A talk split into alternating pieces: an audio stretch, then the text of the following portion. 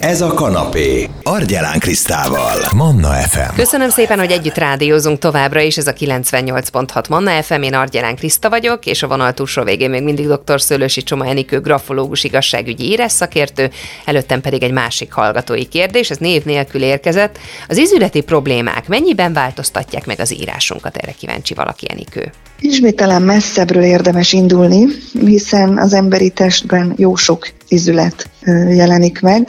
Mindenképpen itt ebben a relációban a kis izületek betegségével összefüggésben lehet erről beszélnünk, tehát a csuklótól kezdődő izületek, a csuklótól felfelé kezdődő kézizületek problémája az, ami itt szóba jöhet. Mire érdemes akkor itt gondolni, hogyha izületi probléma körében nézzük a kézírást? Tudható, ha fájdalmas a mozgás, tehát hogyha az izületek megbetegedése, deformitása, gyulladása áll fent, akkor automatikus, hogy a finom motorika nem jól működik. Vannak olyan egyének, akiknek fáj az ilyen mozgások kivitelezése, vagy az eszköz adott eszköz megfogása, és van olyan személy is, aki már nem is tudja stabilan vagy jól megfogni az adott eszközt, legyen az, az egy íróeszköz, vagy bármi más tárgy, tehát nehéz számukra a fogás, akár a számítógépes billentyűzet kezelése, vagy csak a hétköznapi életből egy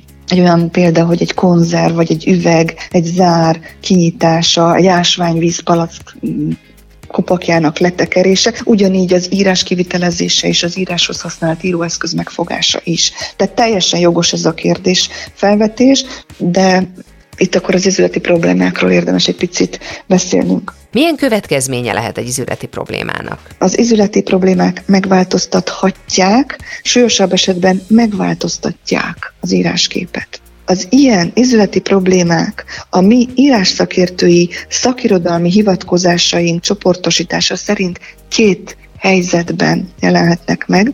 Egyfelől a mi szakirodalmunk azt mondja, hogy az elsődleges írásváltozások csoportjában, ami azt jelenti, hogy az életkor előre haladtával, az idősödéssel, a természetes izületi kopásokkal összefüggésben azaz a természetes írásváltozók körében beszélhetünk ilyenfajta írásváltozásokról, de a mi szakirodalmunk az írás szakértői szakirodalom tartalmaz egy úgynevezett másodlagos írásváltozók témakörét is, ami oda vezet minket, hogy ez nem csak időskorban jelentkezhet. Sajnálatos, hogy ez a másodlagos írásváltozások csoportja az olyan írás jellemzőkkel foglalkozik, amely betegségekkel összefüggésben jelenik meg.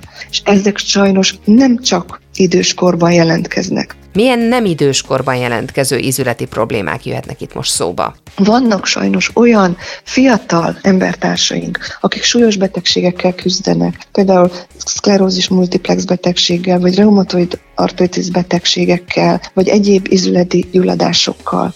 Nekik sajnos súlyos izületi deformitásuk, súlyos gyulladásuk jelenhet meg, és mind ezek fájdalommal járnak. És minél erősebb fájdalmuk van, annál inkább beszűkül az adott személyek mozgása, így az írómozgásuk is. És minél inkább erősebb ez a beszűkülés, annál erősebben hagy nyomot az írásképben is ez a helyzet. Ez természetesen akkor, akkor releváns leginkább, hogyha az íráshoz használt kézen jelenik meg. Ugye tudjuk, hogy, hogy általában van egy domináns kezünk, az emberek nagy többsége jobb kézzel ír, néhányan ballal, de ugye, hogyha ez a deformitás csak egy másik kézen jelenik meg, és nem az író kézen, akkor szerencsésebb a helyzet, akkor nem érinti az írásképet. Ha az író kézen van probléma az izületekkel, akkor hogyan változik a kézírás? Nyilvánvaló, hogy az ilyen személyeknek nem lesz olyan könnyű az írás kivitelezés, így csökken az írás gördülékenysége, csökken az írás folyamatossága. Merev, rugalmatlan vonalvezetés jelenik meg a papíron. Lassabb írástempóval írnak általában. Teljesen logikus, hogy ilyenkor szaggatottabb az írás, gyakrabban tartanak szüneteket. Indokolatlan megállások jelenhetnek meg, ez akár betűk között, akár később betű elemek között, tehát egy-egy betűn belül is.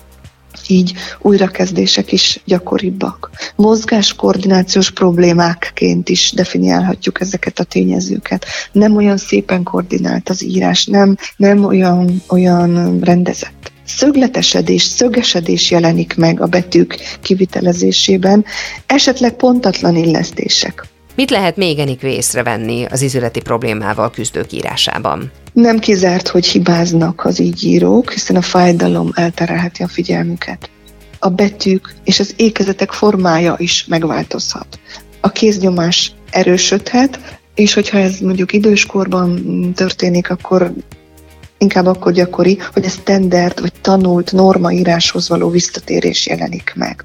Összességében tehát azt tudom mondani erre a kérdésre, hogy igen, az izületi problémák, amennyiben súlyosak, és amennyiben az írókéz izületeiben jelennek meg, természetesen hatással vannak a finom motorikai kivitelezésre, és így módon az írásra is. Én azt gondolom, hogy aki egészséges, addig tulajdonképpen nem is figyel erre, hogy ez az írás milyen automatikusan megy. És talán ez a kis rovat most felhívja a figyelmet arra, hogy az egészség mekkora érték. Hiszen amíg egészségesek vagyunk, és automatikusan és könnyedén mennek a mozdulatok, akár egy, egy ásványvíz kinyitása, akár a kézírás, addig nem is jut eszünkbe, hogy bizonyos embertársainknak mennyire nehéz. És ez most ezzel a hallgatói kérdéssel talán ráirányítja a figyelmet, hogy, hogy empatikusabbak legyünk azokkal, akiknek ilyen jellegű problémáik vannak. Köszönjük tehát a kérdést. Nagyon szépen köszönöm. Dr. Szőlősi Csománikő grafológus igazságügyi írás szakértő volt az, aki ezúttal egy második hallgatói kérdést is megválaszolt, hogy mennyiben változtatják meg az írásunkat az ízületi problémák, ezeket vettük most sorra. Ha valakinek van továbbra is kérdése, e-mailben is elküldheti nekem a címem argyelen.krisztinakukacmannafm.hu Manna, ez a kanapé, Argyelán Krisztával. FM.